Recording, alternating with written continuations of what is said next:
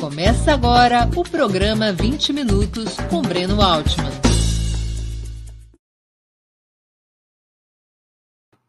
Bom dia. Hoje é 28 de setembro de 2022. Estamos dando início a mais uma edição do programa 20 Minutos. Nossa entrevistada será Ruth Venceremos. Nascida no sertão pernambucano e batizada Erivan Hilário, Desde os 13 anos milita no movimento dos trabalhadores sem terra, onde logo assumiu também o ativismo LGBT e a luta contra o preconceito, envolvendo-se em diversas atividades culturais e educacionais. Negra, trans, sem terra, professora, socialista, petista, Ruth Venceremos é tudo o que Bolsonaro mais odeia e está concorrendo a uma vaga de deputada federal pelo Partido dos Trabalhadores no Distrito Federal. Antes de começarmos, queria lembrar a vocês como é essencial a sua contribuição financeira para a manutenção e o desenvolvimento de Opera Mundi. Vocês já conhecem as seis formas possíveis de contribuição. Assinatura solidária no site operamundi.com.br barra apoio, inscrição como membro pagante em nosso canal no YouTube, basta clicar em Seja Membro e escolher um valor no nosso cardápio de opções super chat e super sticker durante nossas transmissões ao vivo. Valeu, valeu demais quando estiverem assistindo aos nossos vídeos gravados e o Pix a qualquer momento. Nossa chave no Pix é apoie.operamundi.com.br. Eu vou repetir. Nossa chave no Pix é apoie.operamundi.com.br. Além dessas seis formas de contribuição, Lembre-se sempre de dar like, de clicar no sininho e de compartilhar nossos programas com seus amigos e nos seus grupos. Quem ainda não estiver inscrito em nosso canal, essa é a hora de fazê-lo. A mais eficaz de todas as armas contra as fake news é o jornalismo de qualidade. Apenas o jornalismo de qualidade coloca a verdade acima de tudo. E esse jornalismo que Opera Mundi busca oferecer todos os dias depende da sua contribuição, do seu engajamento, do seu apoio, do seu bolso, porque saco vazio não para de pé. A imprensa de direita tem o dinheiro dos grandes empresários. A imprensa independente, como Opera Mundi, somente pode se sustentar e se desenvolver com o apoio firme e militante de seus leitores e espectadores. Muito obrigado antecipadamente a todos que puderem contribuir. Bom dia, Ruth. Muito obrigado por aceitar nosso convite. Uma honra ter sua presença no 20 Minutos. Bom dia, Breno. Bom dia a todo mundo que nos assiste. É um prazer estar aqui. Ah, Breno, antes de, de da gente começar, só uma correção. Eu sou drag queen, eu não sou trans, né? Eu, a drag, é, Ruth é uma identidade política e artística. Perfeito. Tá feita, tá feita a correção. Desculpe pelo erro. E eu aproveito para perguntar aquilo que todo mundo fora de Brasília deseja saber. Quem é você? Da onde veio e para onde foi? É a pergunta mais simples, mas em geral a pergunta mais difícil de responder, Breno. Mas eu sou eu sou um militante da vida, forjado nas trincheiras do MST desde os 13 anos de idade. Sou pedagoga, sou drag queen é, e tenho empreendido aí uma luta para a gente ter mais representatividade nos espaços de poder. E quando a gente fala de representatividade, a gente não fala no sentido vazio, não. Por isso que Ruth Venceremos, nesse sentido, ela é uma transgressora, é, porque se vale da arte para poder transitar em alguns lugares que, em geral, tem portas fechadas. E é nessa busca da gente buscar um reconhecimento e ocupar alguns espaços que a gente se faz artista, mas, sobretudo, militante em defesa da vida. Você é, vem de uma família é, de camponeses sem terra. É, você, muito jovem, ingressou no MST. Como é que foi esse processo? Eu tenho dito que o MST foi o que nos deu dignidade enquanto pessoas. Para quem não sabe, eu venho lá do interior de Pernambuco, de uma cidade do sertão chamada Santa Maria da Boa Vista, em que a gente habita ao mesmo tempo com o Rio São Francisco e ao mesmo tempo com uma seca, né? Então é nesse lugar que eu me foge enquanto sujeito, enquanto político, E nesse sentido, o MST foi o caminho que eu tenho dito que minha família, a minha família morava, por exemplo, Breno, é, em uma fazenda, trabalhava com um fazendeiro, não tinha terra própria. Essa fazenda teve que ser desapropriada para a construção de uma, de uma hidrelétrica, hidrelétrica na região. Minha família teve que migrar e foi para uma cidade chamada, chamada Santa Maria da Boa Vista, de base agrícola, mas assim, sem condições nenhuma. Eu, minha mãe teve 16 filhos, né? É, no total somos 12 vivos. Então, imagina a dificuldade de ter que lidar, de ter que ter educação e tudo isso. E como eu vivendo no sertão, coronelismo muito forte. E ir para o MST foi assim, nos dar dignidade, porque eu tenho dito, a gente vivia numa região que a gente não podia aprender, levantar a cabeça para falar com a autoridade, tinha que andar de cabeça baixa. E o MST nos prestou o quê? Uma autonomia enquanto sujeito. E foi participando de ocupação de terra que a gente foi se forjando enquanto sujeito político no movimento. Então, é, desde criança a gente tem dito, a gente esteve sob um tipo de socialização, que foi a socialização da coletividade, da solidariedade, pautada por valores em acampamentos do MST.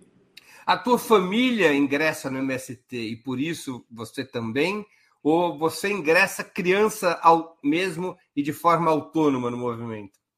Então, eu, primeiro foi minha família, né? Porque eu tinha muito preconceito, eu era um adolescente, né, de 12. Quando eu, quando eu conheci o MST pela primeira vez, eu tinha 10 anos de idade. O MST ocupou. O MST de Pernambuco. Isso, em Pernambuco ocupou uma fazenda na região e minha família foi para conhecer o acampamento. Então eu tinha 10 anos no meu primeiro contato. Aos 13 anos, minha família decide sair da cidade e morar mesmo no acampamento do MST. E aí, só que assim, minha família chegou antes, que, antes de mim. E eu não queria ir, porque imagina, tinha acontecido o massacre de Eldorado Carajás, tinha muito preconceito com sem terra, e mesmo eu jovem, eu sempre estudei, minha família sempre ganhou da escola. Então, quando fui para o acampamento do MST, eu dizia para meus coleguinhas da cidade que eu estava indo morar em outra cidade. Mas, na verdade, eu estava indo para um barraco de lona preta no MST, e aí minha família foi e me levou depois, eu sem querer, mas imagina, adolescente, não tinha o que fazer, né? Tinha que ir para o acampamento e, Breno, eu me apaixonei por acampamento.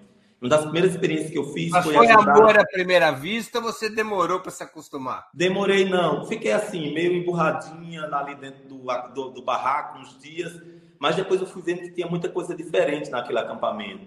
As pessoas, elas tinham solidariedade entre elas, compartilhavam as coisas. Foi um processo de acolhida importante.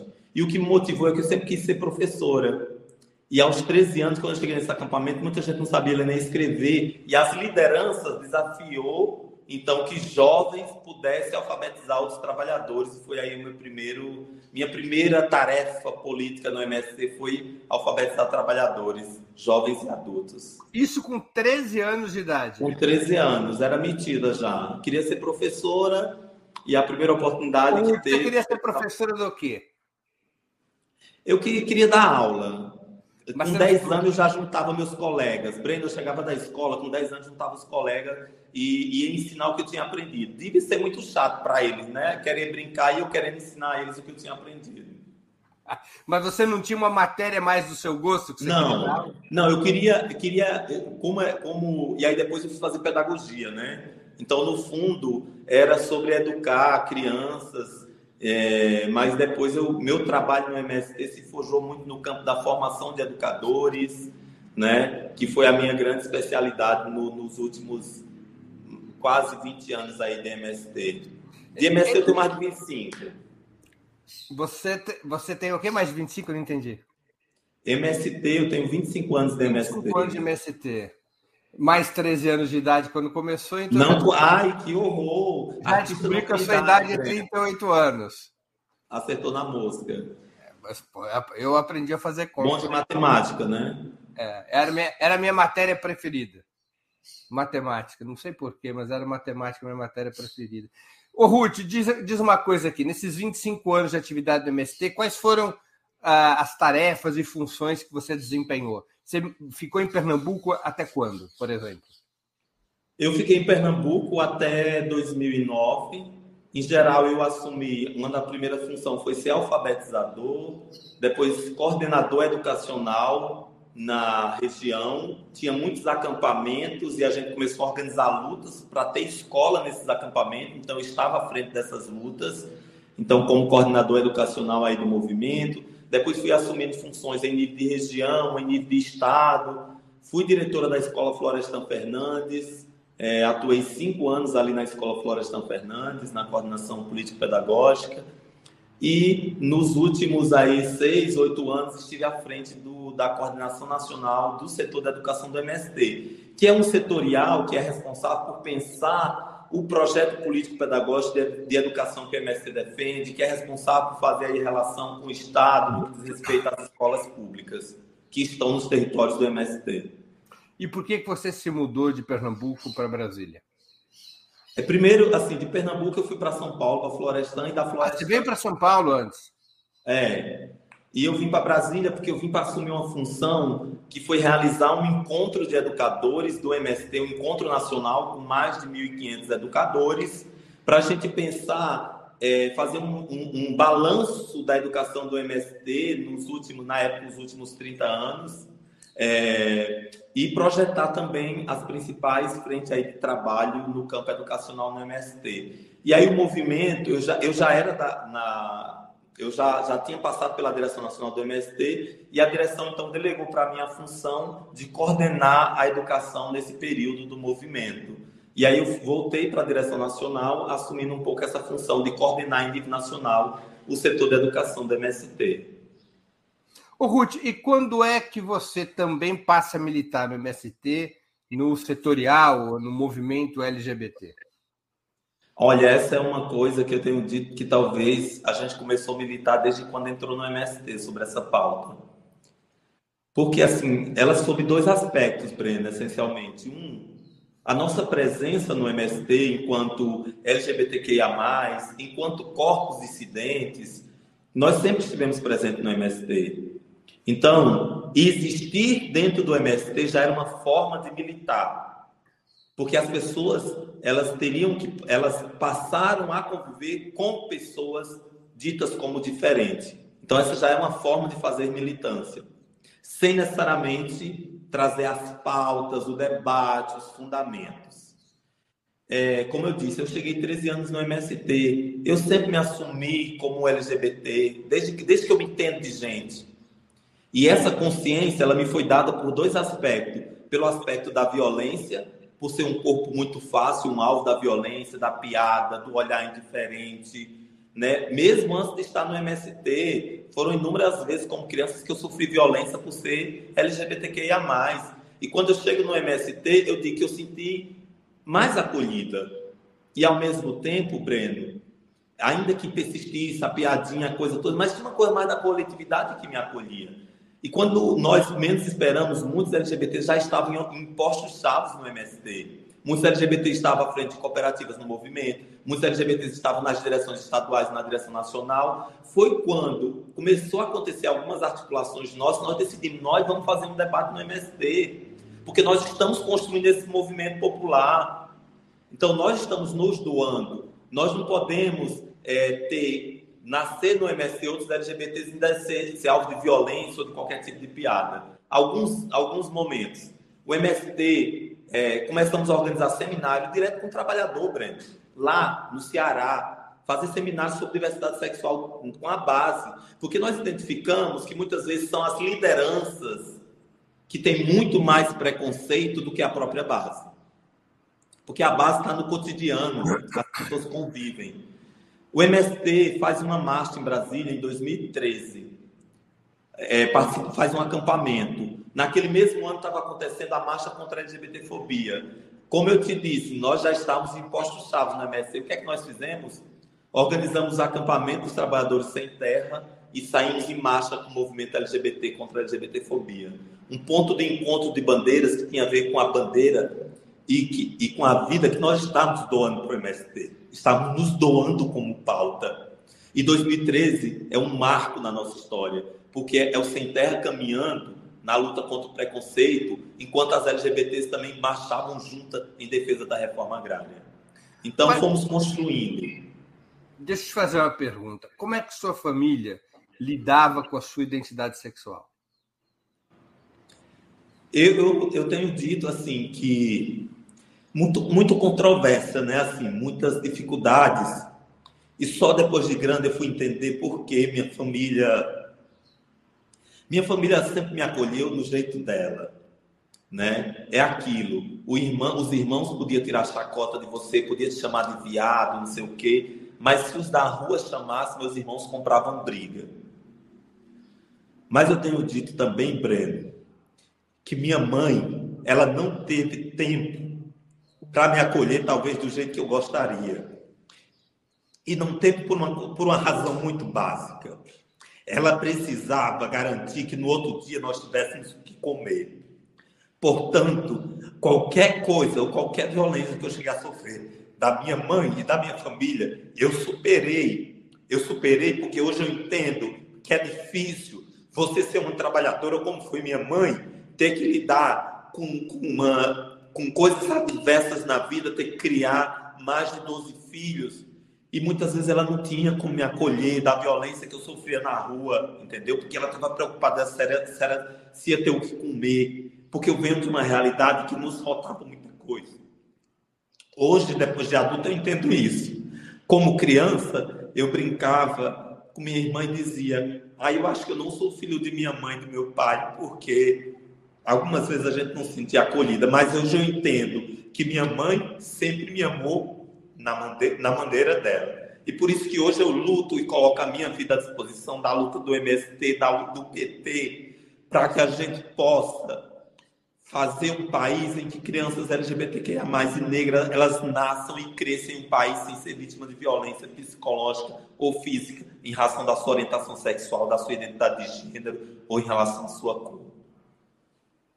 Quando você diz, Ruth, que o ambiente do MST você sentiu mais acolhimento, é, você é, significa que é, era um ambiente no qual a, a LGTB-fobia era já um, um, uma situação de superação, ou você também, dentro do movimento, enfrenta preconceito?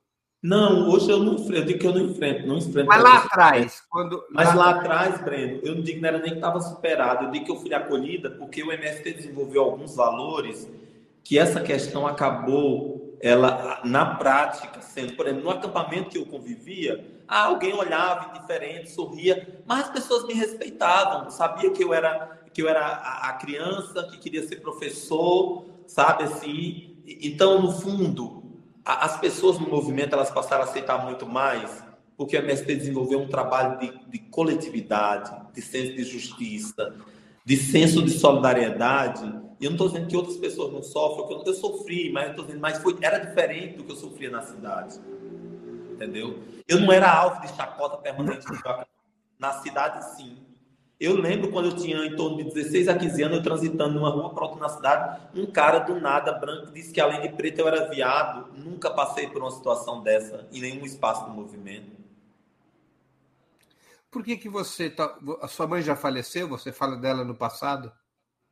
Não, minha mãe está vivíssima, graças a Deus. É que você usou. E, e, e que me vê Não, eu acho que é porque é muita história do passado, né? E acaba que me remete muito. Meu pai não, meu pai já se foi. Como diz é, na tradição e na cultura popular, que Deus o tenha, deixou saudade. Mas minha mãe continua vivíssima e querendo eu eleita. Fazendo campanha da filha. É isso aí. Ruth, deixa eu te perguntar uma outra coisa. Você é, se apresenta como drag queen, entre outras várias facetas. Você é uma espécie de caleidoscópio de é, funções e, atividades. Ruth Venceremos é um personagem cultural através do qual você fala o mundo ou é tua identidade cotidiana? Você já me corrigiu no início, eu havia cometido um erro na apresentação, mas eu queria que você nos contasse como nasce Ruth Venceremos. Então, Ruth Venceremos. Quem é você e quem é você no teu cotidiano? Você é a Ruth Venceremos ou é o Erivan? Eu sou Erivan e sou Ruth Venceremos, eu tenho dito, e numa, numa síntese que um se complementa do outro.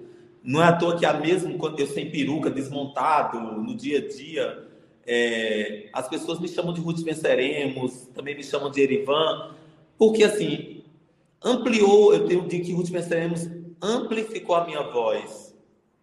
porque eu transitava de Erivan em alguns espaços e muitas vezes a minha mensagem não era ouvida como a drag queen, enquanto uma estética, faz com que. Hoje eu estava na rua, estava aqui no comércio em Brasília e as pessoas me param.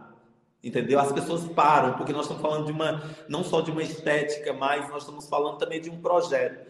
Por isso, quando perguntar, Ruth Venceremos é só um personagem? Eu disse, não, não é só um personagem, é sobre mim, Erivan também. É sobre uma bicha preta.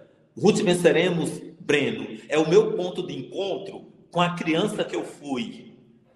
E quando eu digo meu ponto de encontro com a criança que eu fui, porque quando eu era criança as pessoas diziam que eu era Vera Verão. Olha Vera Verão, mas no sentido da chacota, de tentar diminuir minha humanidade. Ao mesmo tempo que eu tinha vergonha, eu fui passando da vergonha para o orgulho. E eu me orgulhava quando eu via Vera Verão na TV. Por isso que eu digo que hoje eu me monto pensando também em abrir as várias possibilidades. Para a minha principal definição que o Max dá quando ele elabora, escreve sobre o ser humano, para mim é: o ser humano é um ser de possibilidades. Então, não tente nos encaixar, a a nossa, não tente enquadrar a nossa existência, não tente enquadrar as formas da gente amar. Então, nesse sentido, Ruth Venceremos é sobre o Erivan, é sobre a criança que foi. E aí hoje é isso. Ela surgiu em 2015, num seminário do MST. Primeiro veio o nome, num seminário sobre diversidade. O nome veio antes? O nome veio antes da personagem, da persona. Vamos falar até como persona. Numa, no, nesse seminário do MST, quando a gente se reúne, a gente diz, ah, nome de guerra, nome de guerra. Cada um vai ter um nome de guerra, que é bem cultural na comunidade LGBTQIA+. E um amigo, Adriano, disse que eu tinha cara de Ruth Venceremos. Venceremos por conta do Pátria Livre Venceremos, né? Juntos Venceremos. Mas eu saio a primeira vez no Carnaval de 2016, em Brasília. Não tinha melhor lugar para nascer, Breno, no Carnaval. E para mim, ao nascer no carnaval, já tem uma mensagem, como já diz o poeta pernambucano: queira ou não queira os juízes, o nosso bloco é de fato campeão. E aí surge o Venceremos, em 2016, no Carnaval de Brasília. E foi aí que eu fui percebendo, Brenda, eu sempre fui militante, que a montação estava fazendo com que eu amplificasse a minha mensagem, que eu chegasse em setores que o Erivan, que o MST por si só não estava chegando. E eu fiz uma coisa fora do MST. E as pessoas no MST não sabiam da existência da Ruth. E aos poucos, eu digo, era meu oxigênio, Breno. A arte sempre foi meu oxigênio. E aos poucos eu me vi. Por que, que eu não queria levar minha drag para o MST, Breno? Porque eu me forjei numa luta do movimento e levou muitos anos para ser respeitada como militante e como dirigente do MST sendo quem eu era, uma bicha preta. Aí, de repente, eu passei a usar peruca, me montar, a participar de, de, de, de performance, indo para os bares montada, denunciando o golpe da Dilma Rousseff. Eu me montei, inclusive, para denunciar o golpe da presidenta Dilma. E aí, quando menos espero, eu tinha medo. Imagina, eu tenho dito, João Pedro Estado me ver montada. Meu Deus do céu, eu da direção da Eu me perguntava como é que os meus pares vão me ver. Alguns começaram a perguntar, uai, o Erivan agora virou, virou travesti, virou trans, o que é? E aos poucos o MST foi entendendo do papel que tinha o processo de montação e da arte. O que passou de um processo de brincadeira foi cristalizando de maneira que hoje que o MST é que me puxa para dentro do movimento. No sentido que, a, a, você provocou, eu tenho que fazer a pergunta. O que, que o João Pedro, João Pedro Stedley achou quando conheceu pela primeira vez Ruth Venceremos? João Pedro Stedley ganhou conhecimento mais forte assim da Ruth na eleição de 2018, quando eu fui votar montada. Quando o Brasil estava praticamente sitiada de bolsonarista, eu botei minha peruca, passei um batom, me montei, peguei um macho com a bandeira do PT e fui votar no Haddad. E aí girou, girou uma repercussão. E ao João Pedro foi tendo conhecimento. João Pedro é uma das pessoas que, para mim, ele faz uma coisa que é muito interessante, Breno. Ele acompanha as pautas do nosso tempo. Ele acompanha as pautas do nosso tempo. E é um dos grandes entusiastas da Rússia Venceremos, enquanto não só uma personagem, mas como uma persona que disputa e trava a batalha das ideias na capital do Brasil. Ele entendeu isso e ele entende isso claramente, e por isso que é um entusiasta aí da candidatura da Ruth Venceremos.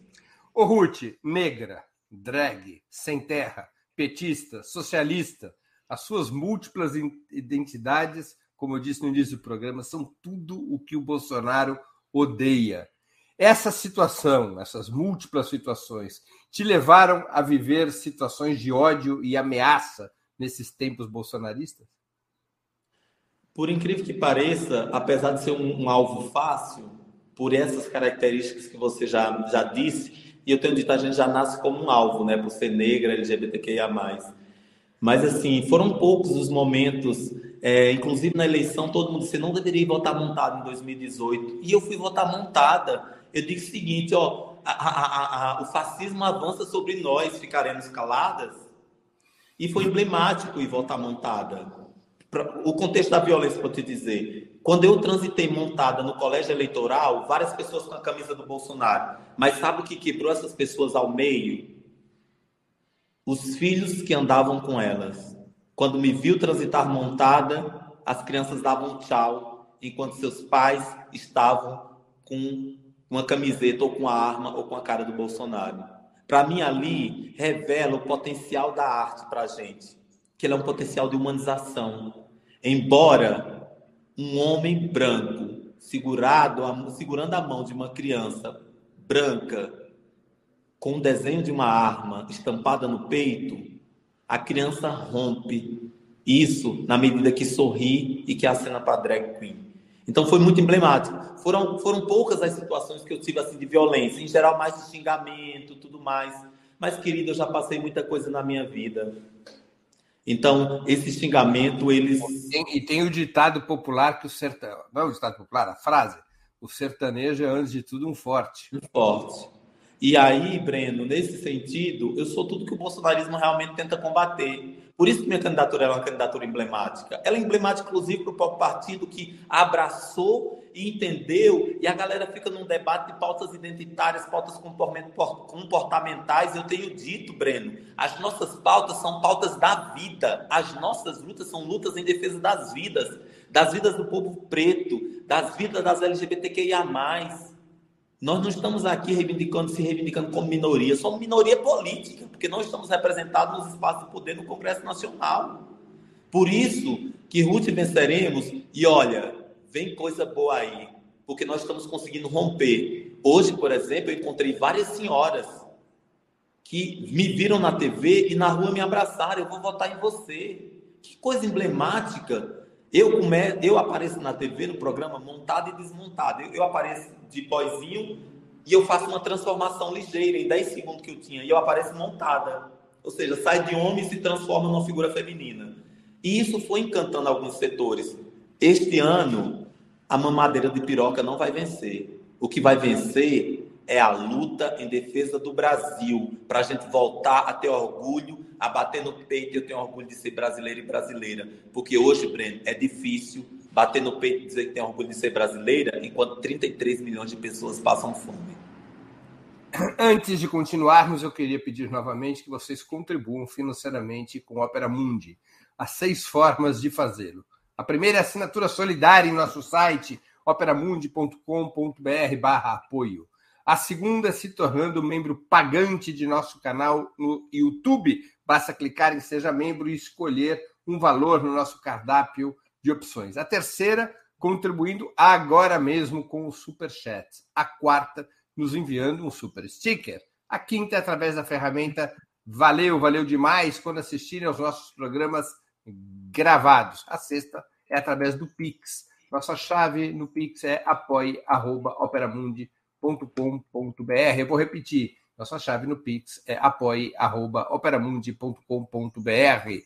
É essencial o apoio de vocês. A imprensa independente é a Opera Mundi para que nós possamos é, ampliar, man, manter e ampliar nossa atividade jornalística agora e sempre, porque o Brasil atravessará, depois da eleição do presidente Lula, atravessará momentos de ainda maior confrontação contra as ideias reacionárias. E a imprensa independente joga um papel decisivo. E ela só pode sobreviver e ampliar sua atividade com o apoio engajado e militante, não importa o valor, mas o apoio engajado e militante dos nossos espectadores e dos nossos leitores.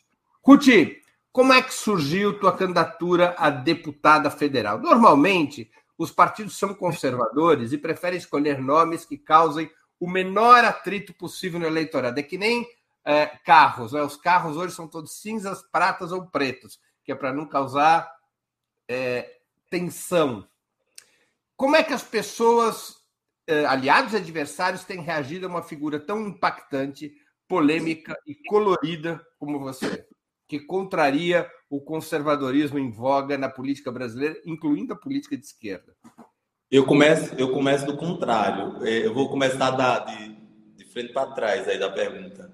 Eu estava na feira de Ceilândia esses dias e aí o coordenador da minha campanha identificou que tinha uma mesa na feira que só tinha bolsonarista, falando mal do PT, não sei o quê. E ele me deu um toque. Pula essa mesa, vai direto. E eu disse, não, eu vou passar na mesa. Eu não vou ignorar, eu estou passando em mesas na feira. Como é que eu vou ignorar? Como é que a, as outras pessoas que estarão depois dessa mesa vão imaginar que eu sou uma pessoa fraca, que eu sou uma pessoa covarde? Então, Breno, eu já cheguei assim. Eu já sei que o presidente é Bolsonaro. E deputada federal já tem?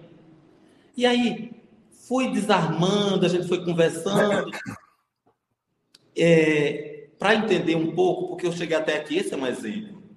Que eu sou uma pessoa muito de não só dialogar, mas eu tenho umas estratégias de abordagem.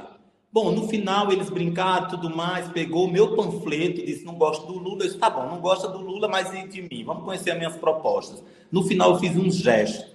Eu pedi que eles batessem na minha mão. Então, beleza aí, mano, até mais, bate aqui, bate aqui, em torno de cinco bater na minha mão.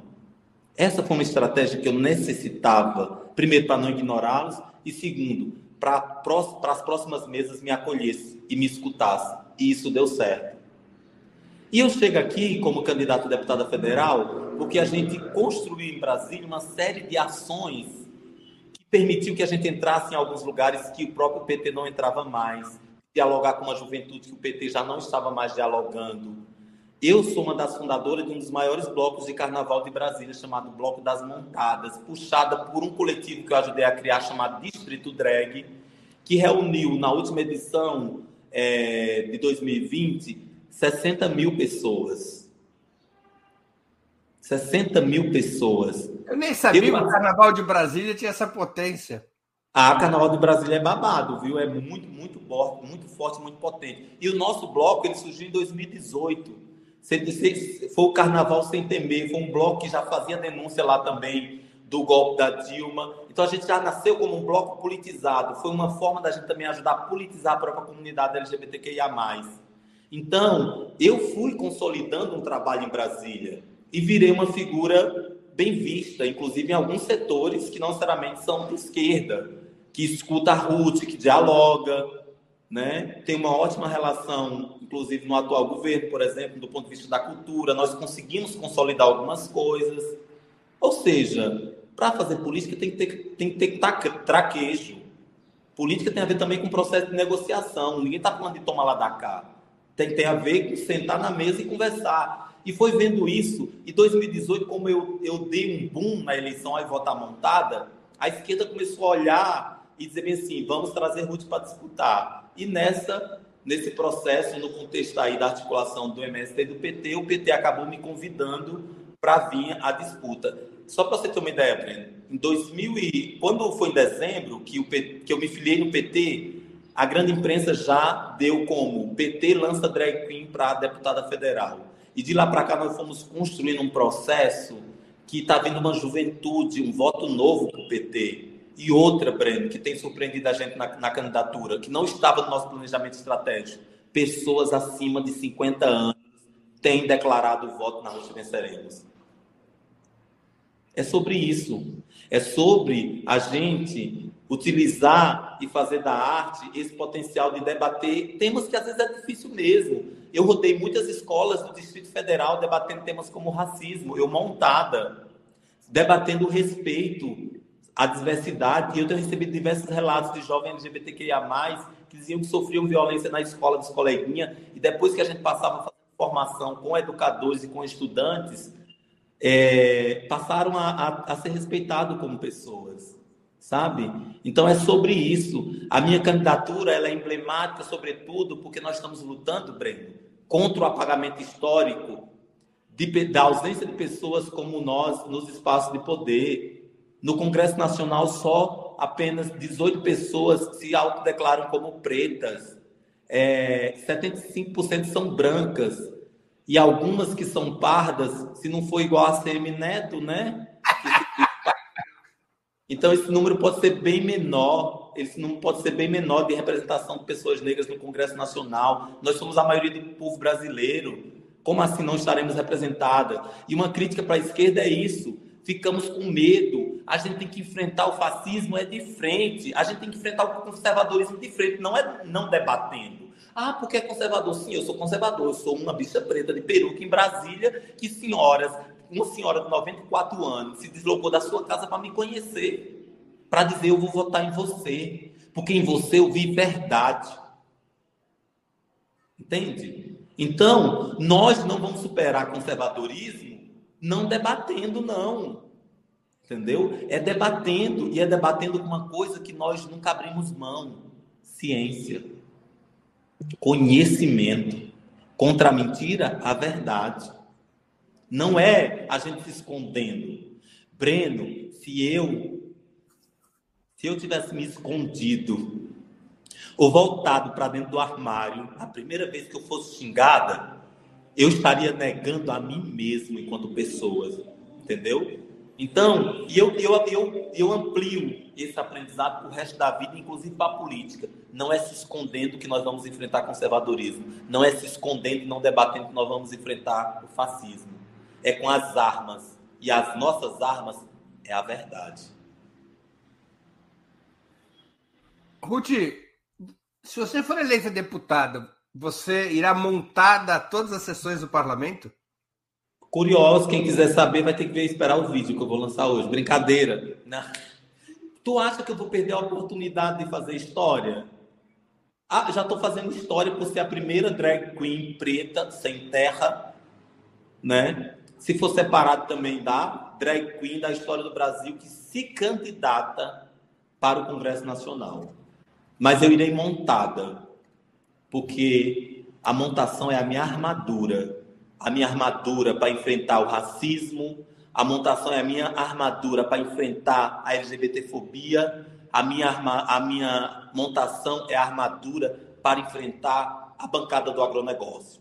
Porque quando se levantar os representantes do agro na Câmara Federal, levantará também uma bicha preta, drag queen sem terra, para dizer que os destruidores da natureza não passarão. Os que falam em nome da morte não passarão, porque o nosso projeto é em defesa da natureza e da vida.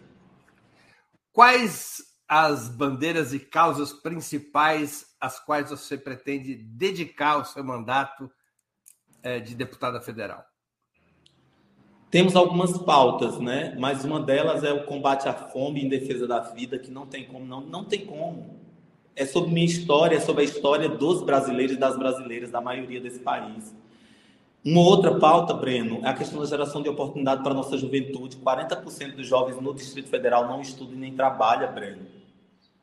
Isso mostra, isso escancara as desigualdades sociais que nós temos nesse país, que se transforma também em desigualdade educacional.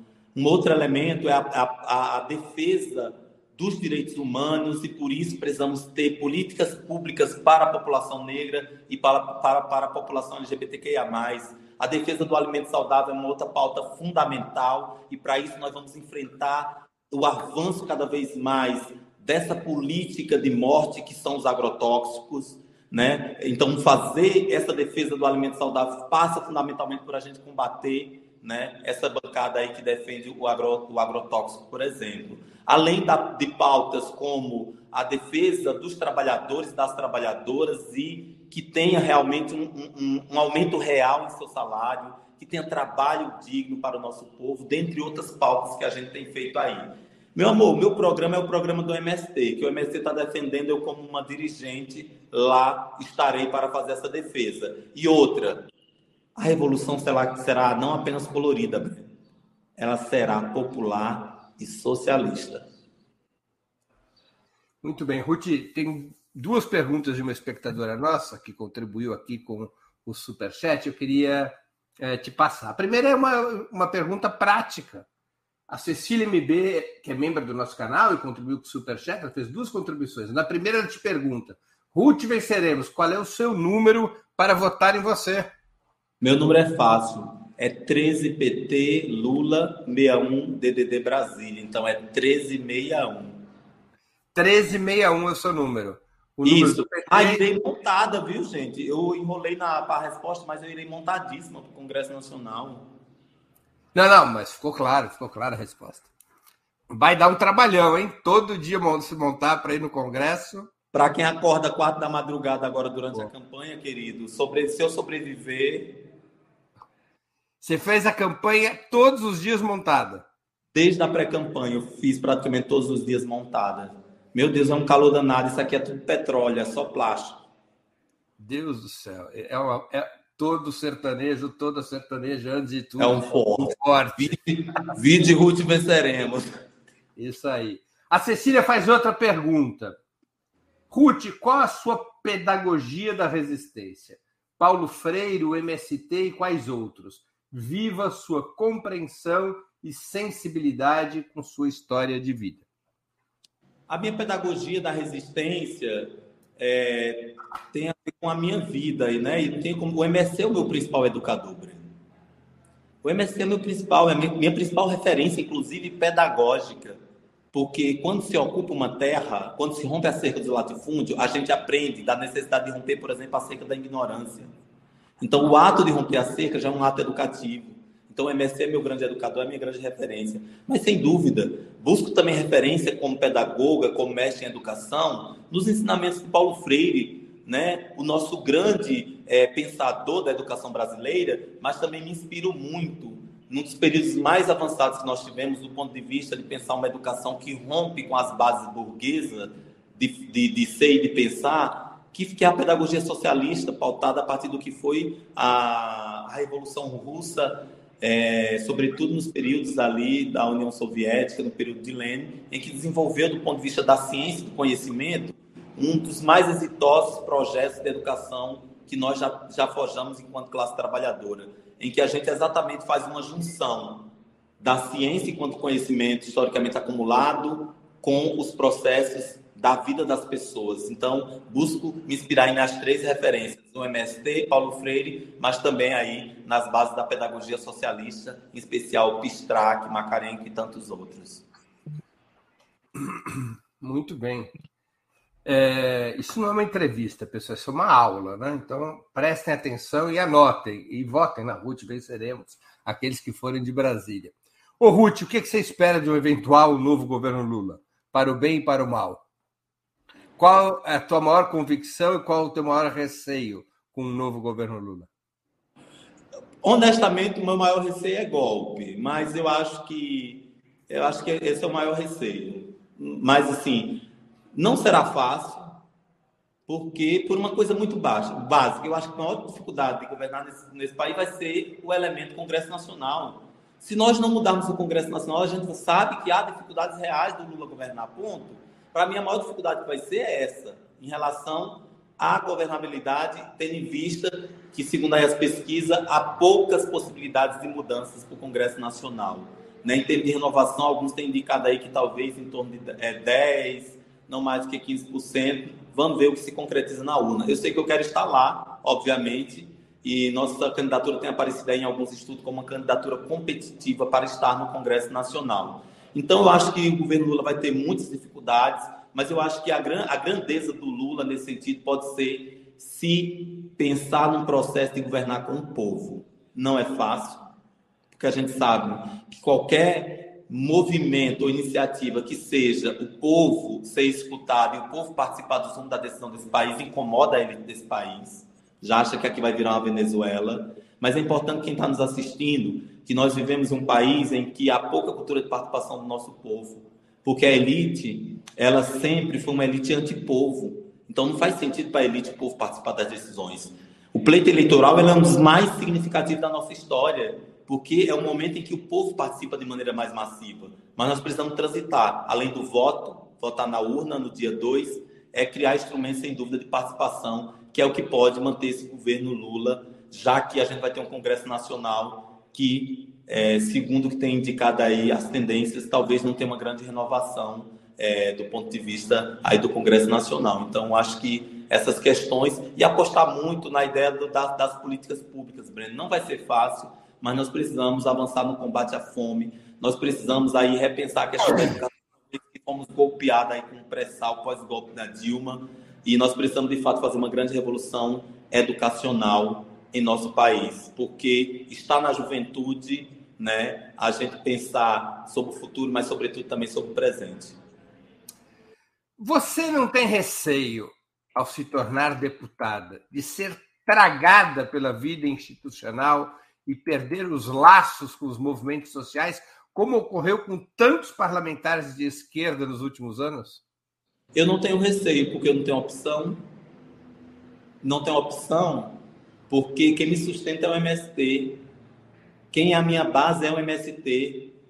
Eu não sou uma, eu não sou uma pessoa que chega aqui sem um mandato coletivo. O meu mandato coletivo chama-se Movimento dos Trabalhadores Rurais Sem Terra. É por ele que eu me centralizo. Então, quando o MST apostou nesse último período, embora já tenha três federais, mas quando decidiu sobre fazer a disputa política que o MST entendeu de que o parlamento era uma arena importante da luta política. Mas nós não podemos prescindir de uma coisa, da organização e da formação popular. O MST é um movimento de massa, de base. Essa é a minha base, Breno. Então eu não tenho, eu não tenho o direito de ai, me desvincular do movimento. Como eu te disse, eu ajudei a construir o MST. O MST é a minha centralidade. Quem, quem se desvincula de seus movimentos se perde. Se perde, inclusive, na análise, na leitura da, da, da, da conjuntura. Eu não quero me perder. Eu não quero me perder porque eu tenho raízes fincadas no maior movimento popular da América Latina chamado MST. Ruth, nós estamos chegando ao fim da nossa conversa. Eu também não quero tomar seu tempo de campanha. Eu preciso ser eleita, Breno, e eu preciso de voto. É evidente, então eu preciso que você vá fazer campanha. E eu queria te fazer, antes de a gente, como é de praxe aqui no programa, antes das despedidas dos nossos convidados e convidadas, eu sempre faço duas perguntas. A primeira é qual livro você gostaria de sugerir aos nossos espectadores? A segunda, qual filme ou série poderia indicar a quem nos acompanha? Vamos lá, um livro, Brasil Fora do Armário, uma publicação da editora Expressão Popular. Ele é um livro fundamental para a gente pensar a interface da luta de classe com o tema da diversidade sexual. Então fica essa dica, é um livro muito, muito foda, muito, oh, muito bom. Aqui você pode falar o que quiser. Pode, então é foda esse livro. Então aproveitem aí. Editora foda é melhor que bom. É, um, um filme ou série? Os dois. Vamos lá, um filme, Tudo sobre Minha Mãe, de Pedro Almodóvar. Ele é um clássico que eu amo por ter essa capacidade aí de mesclar é, drama e comédia, mas sobretudo ele é uma referência para mim também na minha trajetória enquanto LGBTQIA+. Tem muitas nuances desse filme que faz com que a gente pense sobre nosso tempo e sobre nossa realidade. É um clássico. Por isso, ultrapassa aí o tempo. E qual série? Série é, Olhos que Condenam. É, ele é uma, uma série que tem a ver também com minha história, né? Assim, enquanto uma pessoa preta. É, e essa é uma referência que eu acho que faz com que a gente pense a partir de uma série sobre o que a gente tanto chama de racismo estrutural. Sobre o que, é, que é exatamente essa série? É, a, conta a história de cinco jovens é, negros que foram acusados de, estupro, de estuprar uma jovem de em torno de 25 anos, se eu não me engano, é, nos Estados Unidos. E aí é isso, né? As acusações, é, eles são condenados exatamente por um crime que eles não cometeram. E o único crime que eles cometeram é ser pessoas negras. Então, por isso que eu acho que ele passa muito por a gente pensar o racismo estrutural, né? Que é um racismo que ele é um racismo também institucional, como as instituições nos veem e como processo. Então, ódios que condenam é uma ótima pegada aí para a gente pensar. Ruth, eu queria agradecer muitíssimo pelo seu tempo e por essa conversa tão informativa e emocionante sobre a tua trajetória. Muito obrigado por aceitar nosso convite e muito boa sorte na sua nesses dias finais de campanha. Fico aqui desde São Paulo torcendo pela sua eleição. Vamos juntos, porque dia 2 é Lula e Ruth venceremos. Obrigado, Ruth. Boa sorte outra vez. Também agradeço a todos e a todas que assistiram a esse programa em especial aqueles e aquelas que puderam fazer contribuições financeiras ao nosso site e ao canal de Ópera Mundi no YouTube. Sem vocês, nosso trabalho não seria possível e não faria sentido. Um grande abraço a todos e a todas. Para assistir novamente esse programa e a outras edições dos programas 20 Minutos, se inscreva no canal do Ópera Mundi no YouTube. Curta e compartilhe nossos vídeos. Deixe seus comentários. O jornalismo de Ópera Mundi é mantido com o seu apoio. Faça uma assinatura solidária em www.operamundi.com.br. Com um pequeno valor mensal, você nos ajuda no desenvolvimento de um jornalismo independente e de qualidade. Obrigado pela audiência e até a próxima.